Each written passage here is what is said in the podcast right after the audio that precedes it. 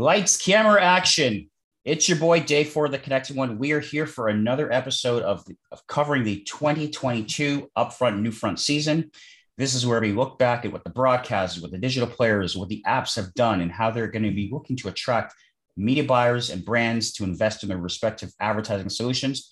Today, we have the one, we have the only Lindsey Talbot, who is the Chief Investment Officer for Group M. Lindsey, what is going on? Hi, thank you for having me. Uh, absolute pleasure to uh, to be on here. So, uh, again, thanks thanks for having me. Now you have a big job description, and that sounds like you do a lot. I'm just gonna guess. So, give give me a little breakdown. What exactly is your role? Uh, if I break it down, I oversee investment for all of the GroupM clients across all the GroupM agencies. So I go to market um, on behalf of, of every client and uh, and uh, work with all of our partners to get the uh, the best value and the the best partnerships that that work. Uh, make sure they're working hard for our clients. Very good. And that I'm sure role at that is certainly changing over the last couple of years, but probably for the entire Never time. Never a dull moment. There Never you go. a dull moment. So let's talk TV. What are your some of your favorite shows from last season? Well, last season we were in lockdown. So let me just preface by saying in this household, you know, any content was good content. Uh, anything was welcome. Um, and look, there was no shortage of, uh, of uh, quality programs. And I think it's important to point out that there was a lot of good Canadian programs um, that gave a lot of our, our clients and advertisers great opportunities to, to integrate. So uh, live sports came back, which was huge. The, the appetite for live sports was, uh, you know, certainly, certainly uh, large. Um, Big Brother Canada, that was that returned after being literally shut down uh, mid mid season because of the the the you know 2020 COVID outbreak. Um, we launched Love Island Quebec uh, here in Canada. So obviously a very uh, popular franchise in the UK and, and, the US, and we were able to uh, launch it here um, with Quebecor um, in, in, uh, in Quebec. The Masked Singer in French, they launched their own version of it. And we all know it in, in French Canada, um, when they launch a new show in, in, conventional television, the ratings are, are still through the roof. Um, Bachelor in Paradise Canada, that, uh, that, that debuted. And also, look, the, the Olympics. Um, there was a great opportunity for a lot of our, our brands and clients to, uh, to integrate um, and and you know show their support for Team Canada. So no shortage of opportunities. Sure. So again, we've just finished the upfront season. They uh, announced a number of new shows. Are there any particular shows that you are looking forward to watching? Yeah, absolutely. I mean, I will say there weren't as many new shows as we have seen in years past. And I think what that speaks to is that um, the stability of a lot of the uh, a lot of the schedules. So pre-COVID, you would have pilots that would maybe last two three weeks, and and uh, particularly if you know they weren't pulling the ratings in the U.S., they would get yanked. Well, nobody has the the uh, bandwidth or production uh, you know uh, wherewithal to to do that right now. So the good news is if you do have a pilot and it gets uh, the green light. They're making a season, most likely. They are making a full season. So we just what we saw was the the broadcasters uh, in the U.S. and then obviously the Canadian broadcasters, where they're purchasing a lot of their their content. They didn't have as many holes to fill on their schedule as they have before. Um, right. But a few of them that have interested that caught my eye. Uh, there's Abbott Elementary.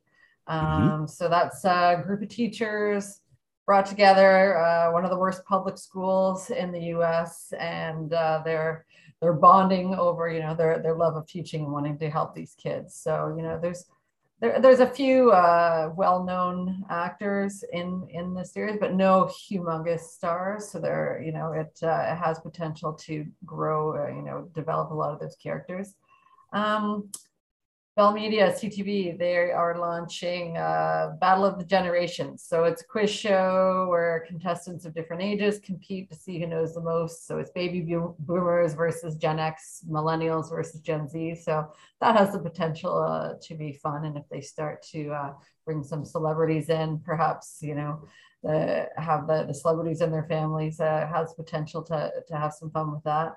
Um, I saw that there's a reboot of Night Court coming, um, right. which I'm not sure if we needed it, but I, am I'm, I'm going to give it a chance. I'm here for it. Uh, it'll be interesting because the the only you know uh, the only character that's returning from the original show in the 80s is is Dan Fielding. So if you ever watched that show, Dan Fielding in the 80s and his yep his character and his characteristics do not fly uh, in in the uh, world of 2022. So uh, we'll have to see how uh, how his character has evolved without you know losing the the, the funny edge of that that character. Good point. Yeah. So speaking of actors, you know, in your role, you obviously get to meet a lot of people. I'm sure you have tons of lunches all the time. Um, who is an actor that you'd like to break bread with? Brian Cox from oh. Succession. Okay. Uh, hands down, would love to uh, would love to sit down with him and just pick his brain. I'm a huge Succession fan, but sure. beyond that, I'm a, I'm a huge Brian Cox fan, and uh, I think it would just be really interesting to sit down, sort of hear about his experiences, how he's developed some of the characters. I'm not expecting to sit down with Logan Roy, um, but you know, there's got to be a little bit of Logan in him, and uh, I just, yeah, huge fan of that show, and I would love to get his perspective on uh, a few of the the seasons and a few of the episodes. Yep.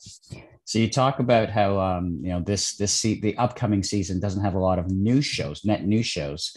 Um, are there any trends that you notice coming out of this this uh, season's upfronts? Yeah, so definitely the, the first trend, more stability in the networks, meaning less new shows. Um, a lot of dramas, which is not new, but uh, fewer comedies and a few unscripted. Uh, typically, you know, we we saw a lot of unscripted programming throughout the pandemic because it's it was a lot easier to shoot. It's very cost effective and it didn't require massive uh, production schedules. So we're seeing less unscripted. I did notice that Love Boat is coming back, but it's an unscripted, almost, it, it seems to be like a, a bachelor type uh, program. So I'm not sure we needed that in our lives, but um, I'm not going to lie. I'll watch it. Um, okay. I'm not afraid to admit it. Um, what else do we see? Uh, I think uh, the biggest trend was cross-platform buying. So, you know, making it a lot easier for us to reach the right consumer, regardless of what screen they're watching it on. Um, and then, you know, really being able to to target um, our, our desired audience, making that a lot easier. And then just a focus on, uh, on streaming and, and connected TV. Are there any trends that you've noticed over the last couple of years in terms of clients' budgets? Are they getting bigger? Are they getting smaller? Are there certain platforms that you're noticing they're moving towards versus others? Yeah, I mean, we're seeing a huge shift. Uh, I think the, the fastest shift we've seen is to uh, connected TV. We all know, uh, just from our own uh, viewing habits over the past two years, how many streaming services we've all uh, adopted and, and you know and and what's available and uh, yeah we're certainly seeing a, a, very rapid shift to connected tv um, and, the, and the targeting capabilities that are that are available with that uh, you know creates a whole uh, a whole lot of opportunities for us in terms of uh, what what we're doing with our overall video strategy. So every every channel that we plan and buy has a you know has a role to play and, and certainly um, depending on our, our client and brand KPIs, um, we we adjust accordingly. But you know, the role of linear versus linear television versus, the role of connected TV versus online video, they all you know they all fit together in a puzzle, but they all you know play very different roles and have uh, you know and, and, fulfill different strategies within their overall uh, media plans. Right. So all this really is about the consumer, and it seems like over the last three years, the amount of change that we've had as as a, as a society has been greater has been happening a lot faster than ever before from a, from the political landscape, the social justice landscape. Are you notice anything that is making consumers want something different than they did in the past? Yeah, I think consumers are really demanding that you know they're the the advertising that they see or the content that they see on their social platforms is you know authentic. And that that you know we we pass that sentiment on to our clients. So make sure that what you're doing is authentic in that space.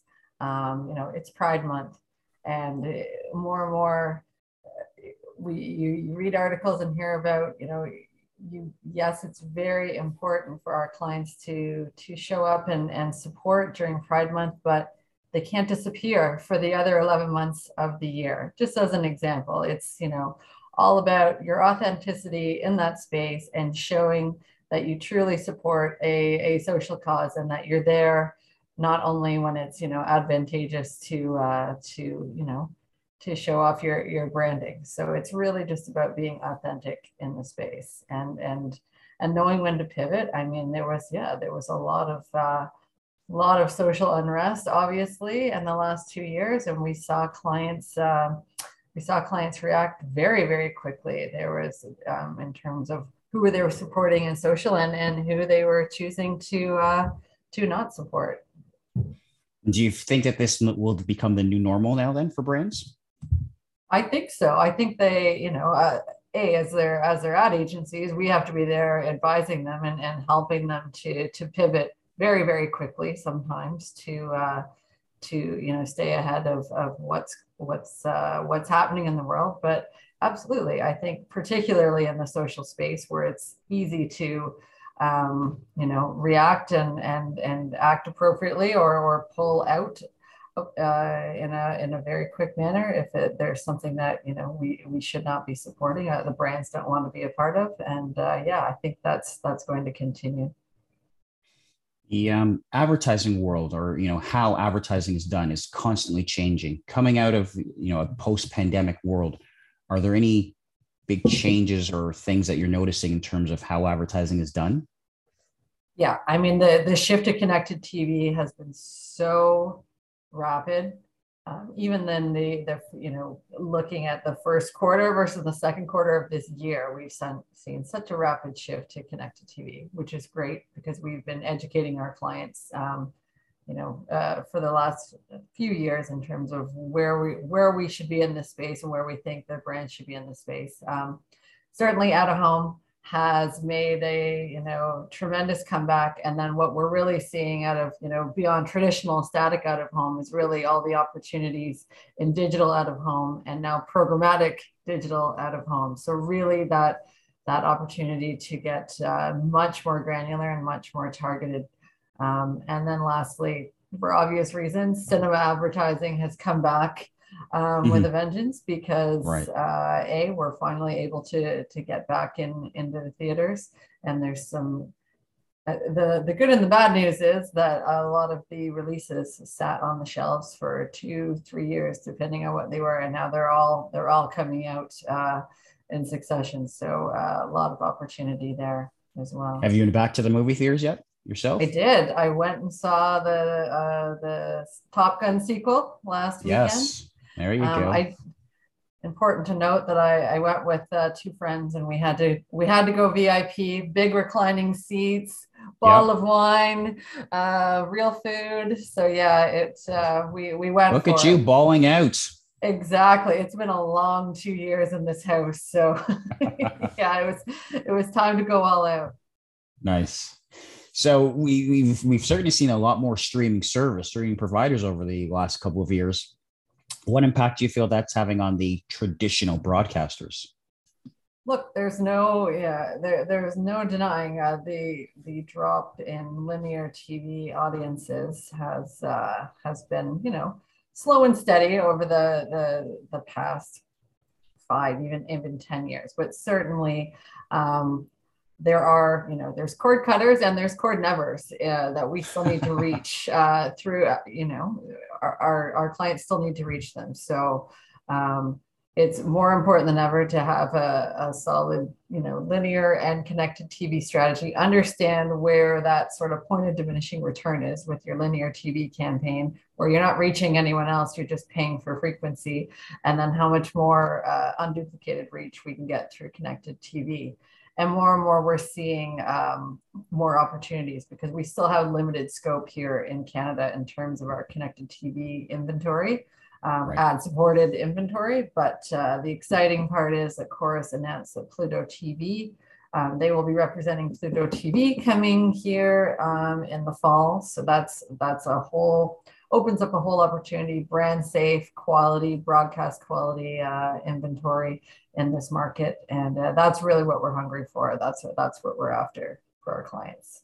So it's so a good opportunity. Of, sorry for yeah, the for the, no, the broadcasters who also have their own connected TV offerings. So it's a good opportunity for them to uh, to work with us, and so that the dollars that we're seeing leave linear, we're you know we're actively trying to to reinvest them with our broadcasters in the connected space. Speaking of uh, ad supported, Netflix, they've been the biggest dog in the pound for years. Yeah. All of a sudden now, things are changing. They are not quite there as they as they used to be. Yep. What impact do you think that uh, Netflix's ad supported tier will have for the company, but also for the industry? Look, for the industry, it's a it's just more inventory that we you know that we can access for our clients. So in terms of industry, it's a good opportunity. But we have to remember that not everyone's going to jump onto an ad supported model even though netflix has gone from what i think it was 8.99 when i when i first signed up and now it's 17 18 dollars um, not everyone's going to go to a, an ad supported model so um, to assume that all netflix subscribers will, will suddenly turn over to that model is uh, not correct we'll probably see less than 50% probably if i had to estimate uh, year one, we might see 25 to 30% uh, go to an ad supported model. Um, it really depends on the, the level of, of tolerance. So look from, but again, more quality inventory that we have never been able to get our hands on before for our clients is still a good news story. So speaking of clients and just brands overall, you know, how do how should brands prepare for um, upfront season and what's to come next? That's a that's a good question, and it really does depend um, on the client, on and on the brand. I mean, when we when we go into TV upfronts, linear TV, the the pressure on the inventory is higher than ever because audiences have been dropping. We have limited supply in this market, so we go in at upfront time um, and we're buying feverishly. Our, our buyers are in there trying to buy the most efficient inventory uh, in the, the best quality inventory at, at the best price. So it takes uh, it takes more spots to to build the same amount of impressions that it did five years ago because the audiences are, are lower. So the best advice we have for our clients is to you know to approve early so that we can get in and get them the best inventory. That being said there's also a flex there, there's a trade-off. There's flexibility um, versus getting the most co- cost efficient inventory. Um, so we you know we we do um, our due diligence to educate them on what the risks are of laying in um, upfront what the clauses are, what they can shift, what they could cancel if they needed to, because of in this world more than ever, it's really hard for and we understand for clients to to commit to upfronts, not knowing what their business model is going to look like, what supply chain issues they're going to encounter. Um, so yeah, flexibility is key and understanding how you know important that is to them versus um, getting that that most efficient inventory and understanding if they wait um, they might not be able to to get in and, and buy the the TV weight that they want because it just won't be there. We're seeing right. we're seeing linear TV sell out faster than we ever have, but it's for the wrong reasons. Okay, interesting. Yeah. Um, you've had the opportunity to work with hundreds of brands of all different sizes. What how, how do you define an iconic brand? That's a that's a good question. It mean I think an iconic brand means a lot of different things to a lot of different people. To me, um, the brand that that stands out whenever someone talks about an iconic brand is is Adidas. They have kept it, you know, they've kept their branding very simple. Uh, it's very versatile. You know it. You see the Adidas logo. You know what it is.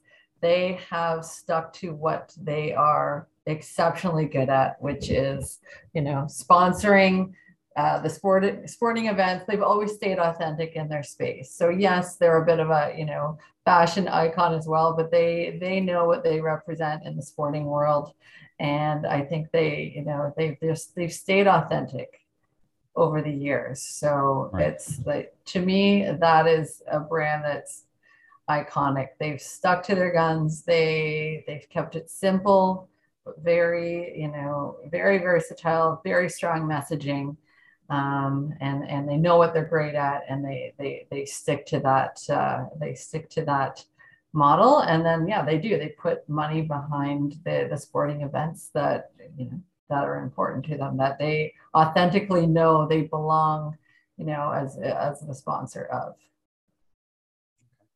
We're still in this hybrid work model. Um, so yes. therefore, this year's upfronts, we had four broadcasters who presented and three of them had online ones and one had a live one yeah. or in-person one what do you see as the future for upfronts look it's a, it's a tough one um, the new york upfronts they all went forward this year um, in person i think actually fox. Fox brought everyone in person and then had a virtual showing which was an odd strategy but uh, um, i uh, it's tough because i know and I attended them all, including the the Bell Media upfront in person, and it was wonderful to be there. There's an energy that comes when you're in person, and you know you see the presentations. They brought the stars out on stage, and then you got to mingle with everyone after. That energy you can't you can't create that energy, um, you know, from from home virtually. But right. that being said, the cost to do some of these events is tremendous. So sure. it's a tough one. If I was the one signing off on, on some of these upfront bills, I'm not sure I would uh, I would know what that answer is. But I will say, yeah, the the energy at the at the Bell upfront was uh, bar none. But also, we've been locked up for two years and hadn't seen one another. So perhaps that had something to do with it. But yeah, it, it definitely made a difference just in terms of of uh, engaging with the content. You're in a theater, you're watching it live versus, you know, the other upfronts. They were great, they were well produced, but uh, you're you're at home or you're in your office, you're watching it, and you're probably doing five other things while it's happening. So it's it's a tough one. I'd like to see them continue in person, but I also understand the the cost to to uh, to have these events is astronomical. Right. Okay. Well, there you have it, boys and girls. The one and only Lindsey Talbot. Appreciate your time today. Thank you so much. Really, uh, really enjoyed it. Great way to uh, end the week. Excellent. Talk to you Thanks very, so very soon. All right. Okay.